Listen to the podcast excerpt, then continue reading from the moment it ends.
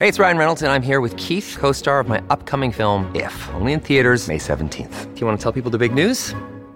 All right, I'll do it. Sign up now and you'll get unlimited for $15 a month and six months of Paramount Plus Essential Plan on us. Mintmobile.com slash switch. Upfront payment of $45 equivalent to $15 per month. Unlimited over 40 gigabytes per month. Face lower speeds. Videos at 480p. Active Mint customers by 531.24 get six months of Paramount Plus Essential Plan. Auto renews after six months. Offer ends May 31st, 2024. Separate Paramount Plus registration required. Terms and conditions apply if rated PG. To stay home. Is that bad, Very, eh? very icy out here. Bone chilling cold hits BC. The best bet is to work a little harder. That always helps me. The usual traffic chaos as the Arctic blast slams the coast. How long it'll last?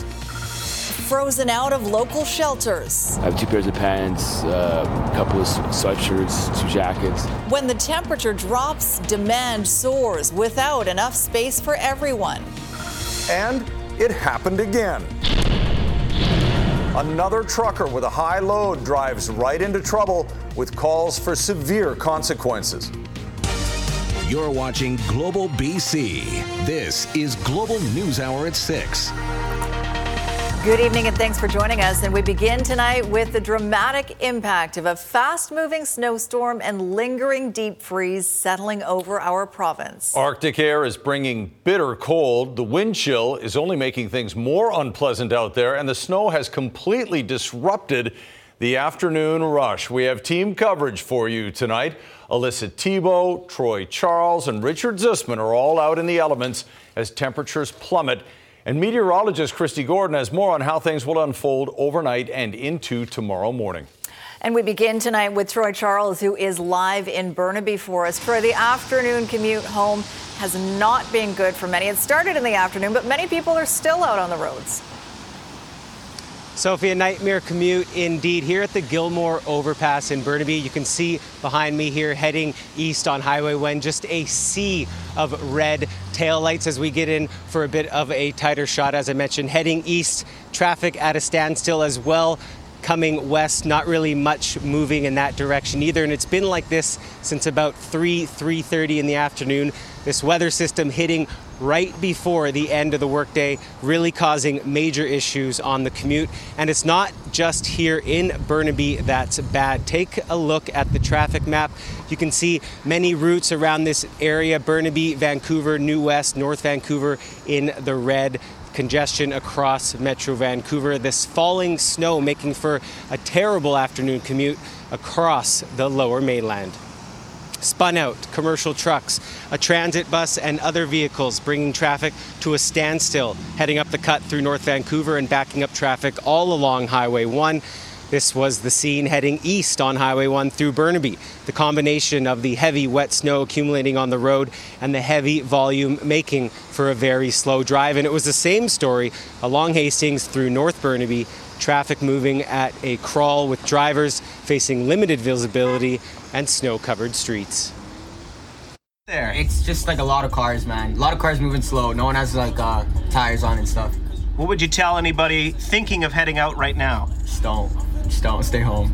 Maybe about from uh, the hill just over where Dairyland is. Yeah. It took me about an hour to get just to here from Dairyland. So it took you an hour to get like a kilometer.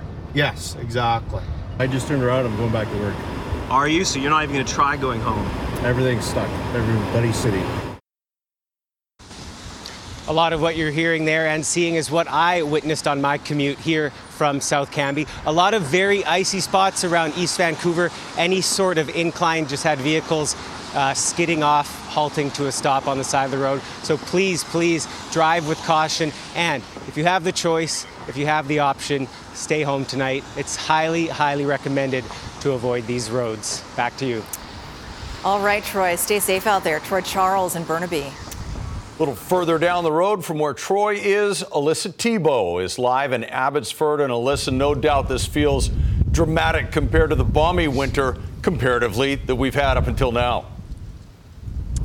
Uh, yeah, Chris, uh, dramatic is certainly one word for it. Uh, it's a bit of a different story out here in the Fraser Valley. We haven't seen any snow, but it is very cold, very windy, about minus nine right now. Feels a little bit more like minus 17 with that wind chill. As you can imagine, the roads are just absolutely covered in ice, and we are experiencing what is our first real blast of winter.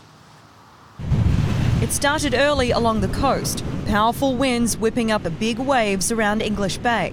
I'm quite cold, yeah. it's, uh, you know, probably should have put on some more clothes. The high tide peaking at 4.9 metres. I'm running, I'm warm, so it's nice. I just got wet though from all the waves. Waves and debris crashing over parts of the Stanley Park seawall. This boat picked up and run onto the sand at Sunset Beach. In East Vancouver, a large branch snapped off a tree near power lines. At one point during the morning, about 5,000 customers lost power right across the lower mainland and Vancouver Island. Through the day, temperatures continued to plummet. Arctic air sending the mercury well below zero with the wind chill, making for tough conditions for those working outside. It affects the way things happen here. We can't pour concrete when it's that cold, and so things are going to get a little bit slower around here. Crews at this construction site doing everything they can to stay warm. Oh, yeah, your hands get really cold. Uh, we wear latex gloves under our already like padded gloves because that actually helps big time. By mid afternoon, the first snowfall of the season. Burnaby Mountain recording blowing snow and some heavy falls seen in other parts of Metro Vancouver. A welcome sight for many after an unusually warm winter. It's awesome. It's finally snowing. There's snow on the mountains. We can go ski. I'm looking forward to getting up Cypress and snowshoeing. But this is just the beginning. More freezing temperatures are expected right through the weekend. I have groceries in the house. Uh, we have snow tires on our car. We're just going to be careful and stay indoors. So here in the Fraser Valley, it's expected to feel around minus 23 tonight with that wind chill. I can tell you the wind here is bitterly cold. I'm actually having a little bit of trouble talking right now. And to echo what Charles, uh, what Troy Charles was saying earlier, if you don't need to go outside, well, it's probably best not to. Chris. You did very well considering the conditions out there, Alyssa. Thanks very much. We appreciate it. And on Vancouver Island, it's a similar story tonight with wind, freezing temperatures, and snow falling in some areas. Richard Zussman is live in Victoria, uh, where that wind is blowing. Richard. It is. The snow is here as well, Sophie, but it's dramatic how quickly the temperatures have dropped. About 10 degrees they have dropped in the last two hours alone. It's minus five now, feels like minus 11, and it's only going to get worse. A splash of cold water may be easy enough to avoid, but cold altogether, that's a different story. Putting on more warm clothes. Oh, how are you preparing for it? I listened to her. Hoping to keep walking now so that we can, you know, huddle up. Arctic winds arriving Thursday, sweeping across the region, bringing with it the first snow on southern Vancouver Island this season. I love it. I love to see the snow. BC Ferries canceling two sailings Thursday between Swartz Bay and Tsawwassen due to wind. In Qualicum Beach, this tree and house no match for Mother Nature.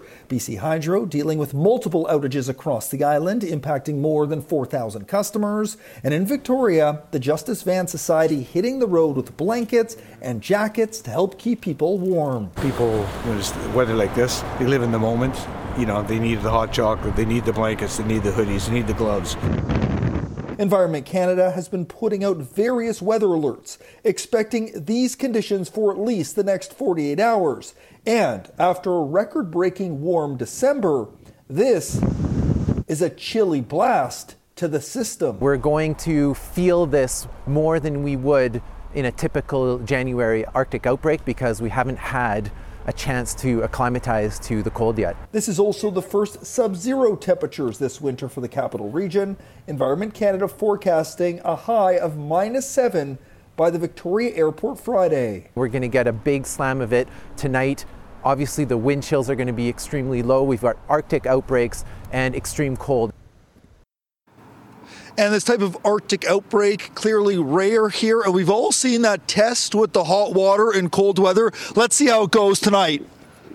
Oh, Some of it disappeared in the air, others did not. But by the time it gets freezing cold tomorrow, I think that trick's going to work a little bit better. As for activities people may have planned for the weekend, expect a lot of those kids' outdoor activities to be canceled, including my U9 Bays United soccer Oh, team. No. We're not playing on Saturday. It's Oh, too no. cold, Sophie. Okay, well, you can count on us getting you to recreate that water trick tomorrow. We'll send you out in the cold again, Richard. Thank you. Can't wait. All right, senior meteorologist Kristi Gordon joins us now with a more detailed look at this cold blast. And Kristi, it's expected to get even colder. Yeah, so we saw the temperature drop throughout the day today as that Arctic blast continued to filter out across the lower mainland. But this is what we're expecting a drop to minus 12 through the morning hours tomorrow for Metro Vancouver. But as we well know, it's not just the Arctic air, but it's also the winds that impact the region. So these are the wind chill, potential wind chill values that we're expecting tomorrow morning, anywhere from minus 16 in the lower mainland to minus 25. There's a low risk of frostbite, but there still is a risk of frostbite. So make sure you bundle up. Now, in terms of snowfall, though snow is starting to ease off across Metro Vancouver, but it's starting to push towards Vancouver Island. Those are the areas that will likely be impacted through the evening hours. Now, with this Arctic air in place through the weekend, any snow or ice will not go anywhere. Uh, it will stick around, that's for sure. We're just hoping that the crews, of course, get out on the roads and help improve the icy conditions as we head into tomorrow morning. All right, thanks very much, Kristi. We'll check in a little later. A major power outage in the Okanagan today that may have been weather related. More than 5,000 customers in Penticton suddenly found, found themselves without power. The outage impacting businesses and homes throughout the downtown core and all the way up the Naramata Bench. We've been able to uh, work with Fortis BC to trace back the, the source of the problem, which was at the uh, Fortis BC substation, at the Westminster substation. Um, we understand there was some kind of uh, equipment failure there that led to a supply outage, uh, and that is what caused uh, the, the loss in power. And while the outage didn't last very long, the city says it does serve as a warning for residents to be prepared for the cold snap. And with that cold weather upon us, there is, of course, concern about the most vulnerable in our community. The city of Vancouver says that there are more than 1,600 shelter beds, along with spots at warming sites for people experiencing homelessness. While advocates say it's never enough, some of the unhoused actually prefer to stay outside. Kristen Robinson reports. Yeah, we bundled up and we made a little candle. This man, who goes by his street name Munchie, says he and his partner set up a tent on East Hastings on the first night of the cold snap. We have like 15 blankets. Keep us warm. I've been outside a long time. Mats, the pillows, the blankets. Union Gospel Mission transforms its drop in center into a 20 mat shelter every night, in addition to its 72 beds upstairs. Staff had to turn away 10 people Wednesday. We were only able to send five of those folks to a different um, shelter for the night because there was not enough space for all 10 of them. It can be pretty tough to, to send somebody back out into the cold, especially when it's dangerously cold. The city of Vancouver currently has 1,400 year round shelter beds, with 67 temporary winter shelter beds from November to March. During Thursday's below zero temperatures, 172 extra shelter beds will be activated, while seven overnight warming centers will open with a capacity for 146 people. We're intake here. Aboriginal Front Door, which welcomes couples, will have 46 spaces available at its extreme weather shelter. It's just difficult because there's so many people out there. If we had more room, right, we'd be putting more beds up, but we don't have the space, and it's getting really, really cold out there. We probably will go end up in, inside the warming center if it's, man, if it's going to be minus 12. While Munchie says he may check out the Powell Street getaway, which only saw eight people Wednesday and has space for 25, including staff. I grew up in Montreal where it was minus 30 typically in the winters. Others, like Mario Russo, prefer to camp outside. You have your, your privacy, you have your own space. I'm in control of everything. Uh, uh, no one can disturb me. I have a lock. Kristen Robinson, Global News. Well, the Massey Tunnel is the latest casualty in a long string of crashes by commercial truck drivers in Metro Vancouver. It had only been eight days since the last public infrastructure was damaged. And as Travis Prasad reports, officials from all levels of government are vowing to find a solution. It's just bordering on the comical now. Almost comical because there's nothing funny about a serious risk to road safety. That's the sound of a truck seemingly with an overheight load scraping the top of the George Massey Tunnel around 8:40 Wednesday night. Sparks and dust, and then the cu- truck hit its brakes. It's scary because you don't know what. It's a tunnel. I was a little scared. What's going to happen? Is it going to fall down? Seconds before hitting the tunnel, it sounds like the southbound truck bangs against an overpass on the north end. Add it to the list of more than 30 commercial vehicle overpass strikes in the last two years. It's like, okay, it's another week. Which overpass are we hitting this week? Uh, just two days after we started the repairs on 17A, just a week after the uh, overpass on 112th Street was hit. In that case, the offending company, Chohan Freight Forwarders, had its safety certificate suspended, grounding its entire fleet in BC. But it didn't stop a company with the same name from staying on the road in Alberta, prompting the transportation minister to ask his federal counterpart for a centralized cross province monitoring system. This is something that will be uh, discussed uh, at the min- transport ministers meeting uh, next month. Overheight vehicle fines went up from $115 to $575 last month. The minister now confirming they could increase further, saying it's frustrating to see another incident like this involving a commercial vehicle. There is no excuse for this. It has never been easier to follow a route to guide the load to travel safely through our highway system. How important is that job that you're doing to risk other people's lives?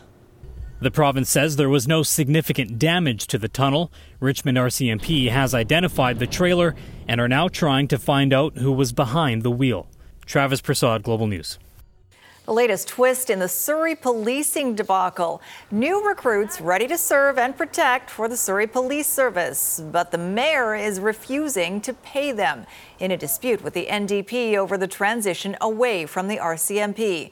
That's next on the News Hour. To go in stunning places that where no other humans are, it's it's absolutely very very special. Extreme adventure. Meet the BC man paddling into the most remote parts of the world later. Plus, What a way to celebrate a 102nd birthday. The special tribute to a BC baseball legend coming up. First, though, it may be a new year, but the ongoing fight between the Surrey Police Service and City Council is once again heating up. The city is refusing to pay the salaries of new recruits. And as Catherine Urquhart reports, the union has had to step in to cut them a check. Next. Training is already underway for Surrey Police Service's 10 newest recruits, seen here out for a run. But while they've been hired and sworn in, the city is refusing to pay them. I think this is another attempt by the mayor to obstruct and sabotage the policing transition. In a highly unusual move, the union has written checks for the recruits so the men and women are not left unpaid. Solicitor General Mike Farnworth called the situation unbelievable. The fact that you have men and women who want to dedicate their lives to that, and then the city says, oh, we're not going to pay you? Who does that? In response, the city of Surrey said comment would come from Peter German, their paid advisor, who was a former RCMP officer. The bottom line here is that on uh, December 19th, uh, the city manager of the city of Surrey advised the Surrey Police Service that it was well over budget and it should not be incurring additional costs. It's unfair to put brand new police officers in the crossfire. Denying them pay and benefits is taking it a step too far. Minister Farnworth says the transition will continue, and he had this message for Mayor Brenda Locke. It is the law of the province of British Columbia that Surrey will be policed by the Surrey Police Service. It is time to stop this obstructionism and get on with the transition. Catherine Urquhart, Global News. And let's bring in Keith Baldry now for more on this. Keith, the Premier was also weighing in today. What did he have to say about the new hires not being paid? Yeah, this one came right out of left field. I have to say, caught Farnworth and the Premier by surprise here, learning that uh, basically officers not being paid. So the Premier says it's a frustrating situation, but he also takes a bit of a shot at Brenda Locke here over that taxpayer funded ad campaign against Surrey Police Services. Here's the Premier. It's incredibly frustrating. You know, I, uh, I understand the desire of the mayor to spend taxpayer money on advertising, on leaflets, on billboards, on lawyers uh, to fight this. You know, I disagree with it, but, you know, that's her business. Uh, the challenge, obviously, is uh, these are folks who are uh, willing to go out and do the difficult work of policing in our communities, uh, and uh, they need to get paid. Um, they're putting their own personal safety on the line to ensure a safe community. Surrey deserves a safe community. Police officers need to get paid. Uh, for Pete's sake, those police officers need to get paid. So again, what happens next? Who knows? I mean, this thing came out of the blue. Presumably, there's other things coming out of the blue in this ongoing saga over who's going to police in Surrey. But again, Mike Farnworth talking to him today, showing no signs of changing the transition. The government's passed the legislation. That's not going to change, and we'll see if Mayor Locke continues to advertise. When you think we've seen it all in this conflict, but uh, all right, so. thanks, Keith. As body worn cameras are rolled out in police departments across the province, leaders in law enforcement are weighing in on the introduction. As Janet Brown reports, some police chiefs say it's long overdue and should improve transparency in policing. So, to, to start the camera, the officer will tap the button twice on the front and then it'll beep. The red light will start flashing, uh, and that's the camera recording. Delta Police rolled out 21 body worn cameras to frontline officers last year, and they'll be deploying 16 more this year. When we tell them that they're being recorded, uh, it does trigger typically that, that thought process that they need to take a breath and, and calm down. Sir, what do you think of police wearing body worn cameras? I think it's a, a positive thing that they have like something like that's closer to on-person evidence. Vancouver Police launched a pilot program this month, equipping around 100 frontline officers with the cameras. And the RCMP says it expects 10 to 15,000 cameras will be rolled out across the country this year to frontline officers following a second round of field testing. We are looking forward to the implementation of body worn cameras and believe that this tool will strengthen public trust and confidence and promote appropriate behavior by public and the police. Cameras help keep them accountable and help determine what actually happened. I think it makes sense for their safety. Um, I have I have friends back back home in, in the police force and it's a pretty taxing job and it can you can get yourself into some pretty dangerous situations. We believe they'll be very useful. The Independent Investigations Office of BC feels all frontline officers in the country should be equipped with body worn cameras. It gives us objective evidence, which helps us see what happened, or at the very least can help us corroborate other information that we have. And Premier David Eby is weighing in as well. It has advantages for police, it has advantages for the public. Certainly, I'm supportive. Police say body worn camera video will be stored on a provincial system and will be automatically deleted after 13 months unless it is being retained as evidence. Where we can review on the camera and look, been a huge game changer. Janet Brown, Global News. Just ahead, stressed out property owners. At the height of the market, people would have been paying over $400,000 for units like this. Caught up in the crackdown on short term rentals, condo owners forced to sell at a discount. And the passing of a giant figure in Canadian politics, the lasting legacy of Ed Broadbent. New provincial regulations severely limiting short term rentals Many property owners find themselves on the losing end of the law. They're trying to unload properties they can no longer list on Airbnb and VRBO, leading to a fire sale of sorts in the condo market. Kylie Stanton reports. We're going to go have a look at this uh, micro suite here. This unit's 240 square feet. The living room and kitchen. This is your fridge. Even the bedroom are all within arm's reach.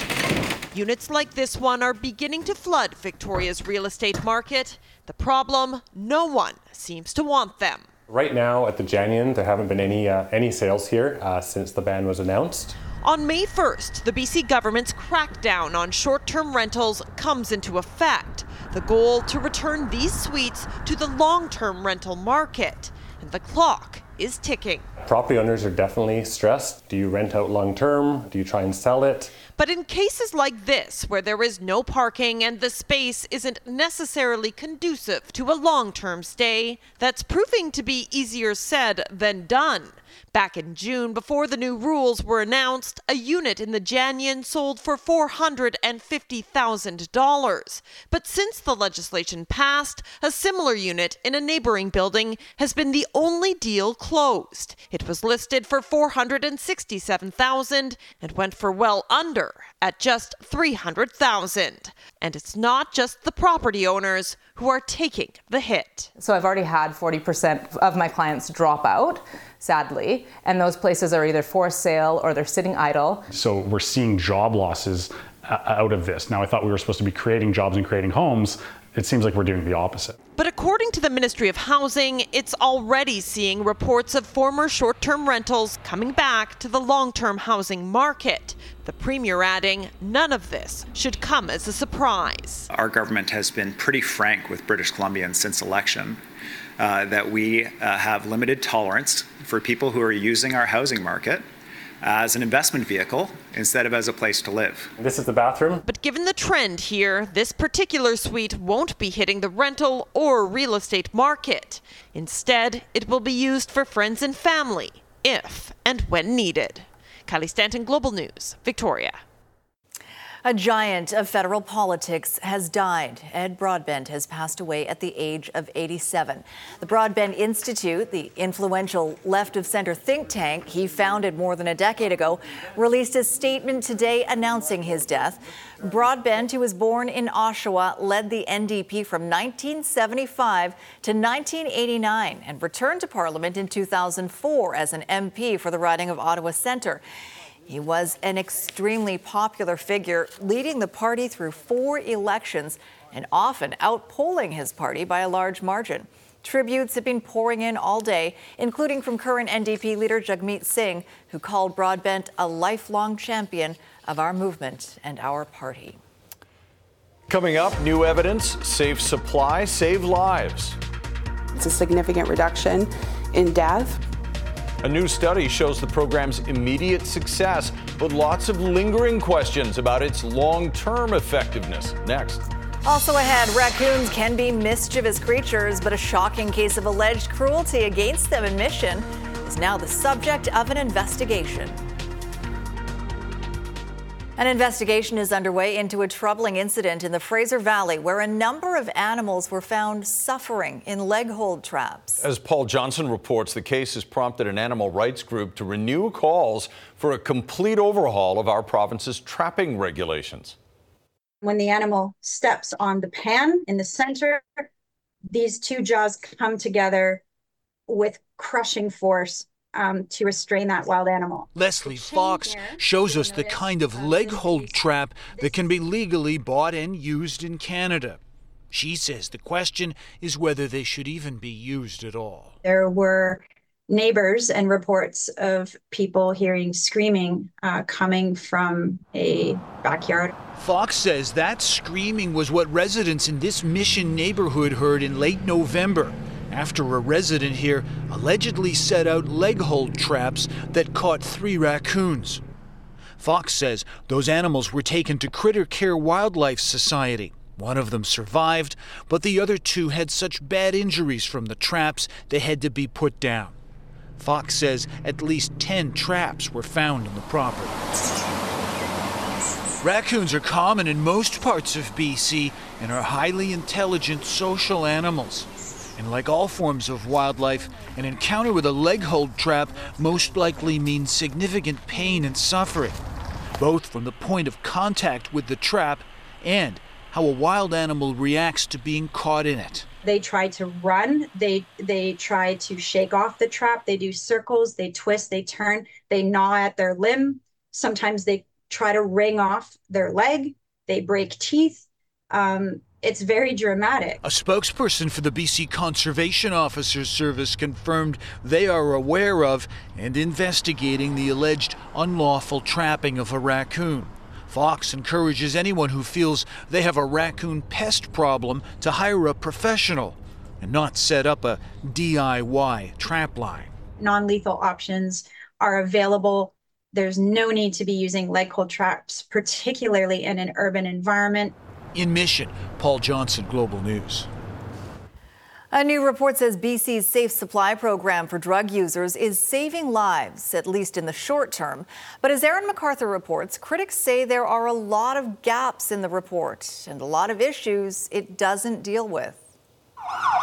Seven years into a public health crisis, the poison drug supply has killed more than 13,000 people. A new study by BC researchers says prescribed opioids is saving lives. In our context here in BC, we're losing seven people per day due to overdose. And so, in that context, it's quite a, a significant finding.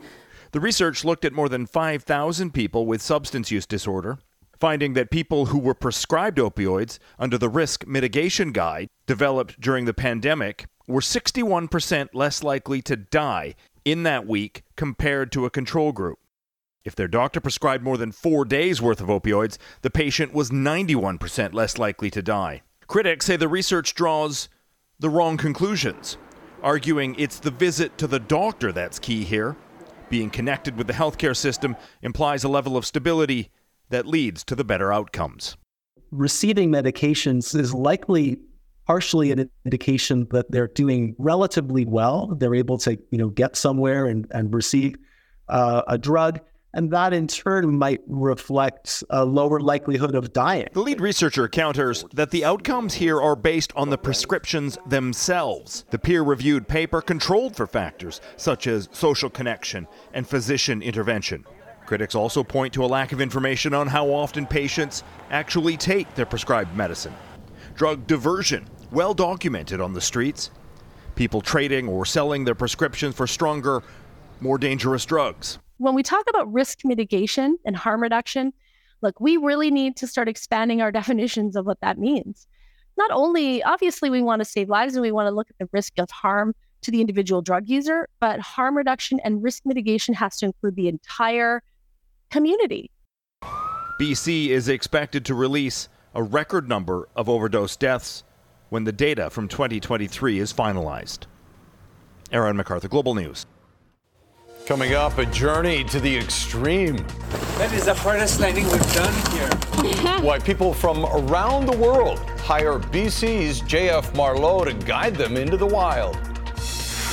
And what a birthday gift for a local baseball legend. Why Vancouver declared this Asahi Day. Quick update on the afternoon rush, which normally would be over by now, but it's chaos out there caused by the snow. Troy Charles is live in Burnaby. Troy, we spoke with you earlier. Things were still pretty bad uh, off the top of the news hour tonight. How's it looking right now? Sophie, it's pretty much more the same as when we spoke earlier here at the Gilmore overpass. As you can see behind me here on Highway 1, heading east, still a sea of red taillights a standstill, traffic moving very slowly heading in that direction in Burnie. But you can see on the other direction heading west, that is moving freely now, which has changed since when we spoke earlier. So westbound on Highway 1 towards Vancouver, moving freely. Eastbound, you're still not going anywhere. And now, as we can take a look at the traffic map, still a lot of congestion around Metro Vancouver, New West, Burnaby, Vancouver, and North Vancouver. And we're following a, a new incident coming out of Richmond. We have Richmond RCMP reporting a multi vehicle accident, 17 vehicles involved. RCMP are attributing that to the icy conditions. Thankfully, they are reporting no injuries, but I can repeat 17 car incident in Richmond. We have a camera on the way. We'll be following that very closely. And I'll be coming up again on BC1 at 8 and later at 11. I'll be following all the happenings tonight as we try to get a grasp on everything that's going on on this uh, not so nice commute on this Thursday night. That is an understatement. Troy, thank you. And yes, as Troy mentioned, uh, Jordan Armstrong and Troy Charles and the team will keep you updated on BC1 uh, throughout the evening and at 11 as well. Sure will. And Kristi's here with uh, another update on what's happening in the weather and when this is expected to warm up a little bit. Thanks so much. Yeah, so we're going to talk a little bit more about the snow, ice, what we're expecting tomorrow. I just want to quickly touch on the interior. We haven't really spoken about that. Very cold in the interior with a strong northerly flow. These are the wind chills. So Williams Lake already with a wind chill at minus 43, Kamloops minus 33, and we're already at minus 10 in Metro Vancouver, and it's going to get even colder. These are the potential wind chills that we could see overnight. So we're talking about close to minus 50 um, for the south coast away from the water. Minus 25 is not out of the question, minus 30 up towards Whistler. So there is a risk of frostbite across the south coast, but it's a low risk, but definitely something to consider. And certainly if you're in those northern regions, the potential for your skin to freeze is within two to five minutes. Now, the Arctic outflow will be strongest tonight and tomorrow across the region, and that is what is making it feel so cold and kicking up the flurries across Vancouver Island, which will continue through that east coast of Vancouver Island as we head into the overnight period. But otherwise, for your day on Friday, cold but clear across the region. And so, any of the ice and uh, snow that's on, say, sidewalks and things like that, that will stick around right through the weekend. We are not expecting to climb up and above the freezing mark until next week. However, we of course hope that the crews will be able to get out on the roads and improve the icy conditions. So, yes, bit of an improvement next week, but it will be a slow climb out of that. Tonight's Centra Windows weather window is coming to you from Maple Ridge. This is Hair Ice, which is uh, perfect conditions right now that we're seeing. So, if you're going for a walk tomorrow morning, have a look for this. It's moisture inside old dead logs that it gets pushed out as the air freezes. Back to you two. Such an interesting sight. Thanks, Kristi. Mm-hmm. A special tribute for a legendary Vancouver baseball team today. The city has declared today Vancouver Asahi Day as one of its star players celebrates his 102nd birthday. That is Kaye Kaminishi. He was a third baseman for the team that played its home games at the Powell Street grounds between 1914 and 1941, winning many league championships. But during World War II, the Canadian government confiscated the properties of South Coast residents of Japanese descent and moved them to internment camps in the BC interior. And it's something that, you know, as Canadians, we're not proud of, um, but we learned from that. Kaminishi said he was humbled by today's honor. And when asked who his favorite player is right now, not surprisingly, he named Japanese star Shohei Ohtani, who just signed a record setting contract with the LA Dodgers, breaking the hearts of Toronto Blue Jays fans everywhere. All right, let's bring in Squire Barnes. What do you have? What do you have coming up, Squire? He is a great guy and does not live very far from this TV station. Mm. Um, yeah, we're going to show you how the Canucks just beat the Pittsburgh Penguins. Yet again, they win on the road. Wow. Thank you, Squire. Also coming up tonight, the king of sea kayaking, how he's leading customers into some of the coolest places on Earth. Jordan Armstrong now with a look ahead to global news at 11 tonight. Jordan? Sophie, the roads are like a skating rink. Have a look at this new video.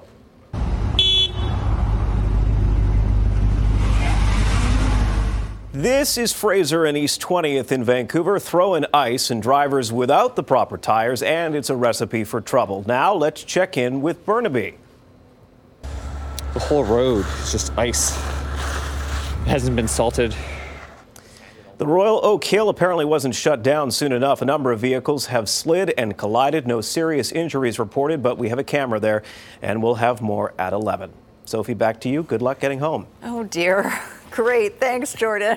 When are we going to learn? All right, a Ucluelet man has become one of the most sought after sea kayak instructors in the world. And his unique skills have taken him all around the globe. Jay Durant now with This is BC. From some of the most remote spots on the planet. To go in stunning places that where no other humans are, it's it's absolutely very, very special. That is the hardest landing we've done here. JF Marleau is helping to write the book on extreme adventure kayaking. So we're the biggest sea kayak guide training uh, provider uh, in the world. Everybody from around the world are coming to do training and also expeditions with us. Dinner! Fresh? These are skills he first started to learn on a high school camping trip with a group of friends alone in the Canadian wild. That was so empowering to have that kind of freedom, to have to adapt, improvise, and succeed. The skills team are hoping others may follow a similar journey, offering a free training program for students in Ucluelet. Many kids are not academic. Many kids would be performing better in the wild, being stars with their peers uh, on expeditions, when taking leadership.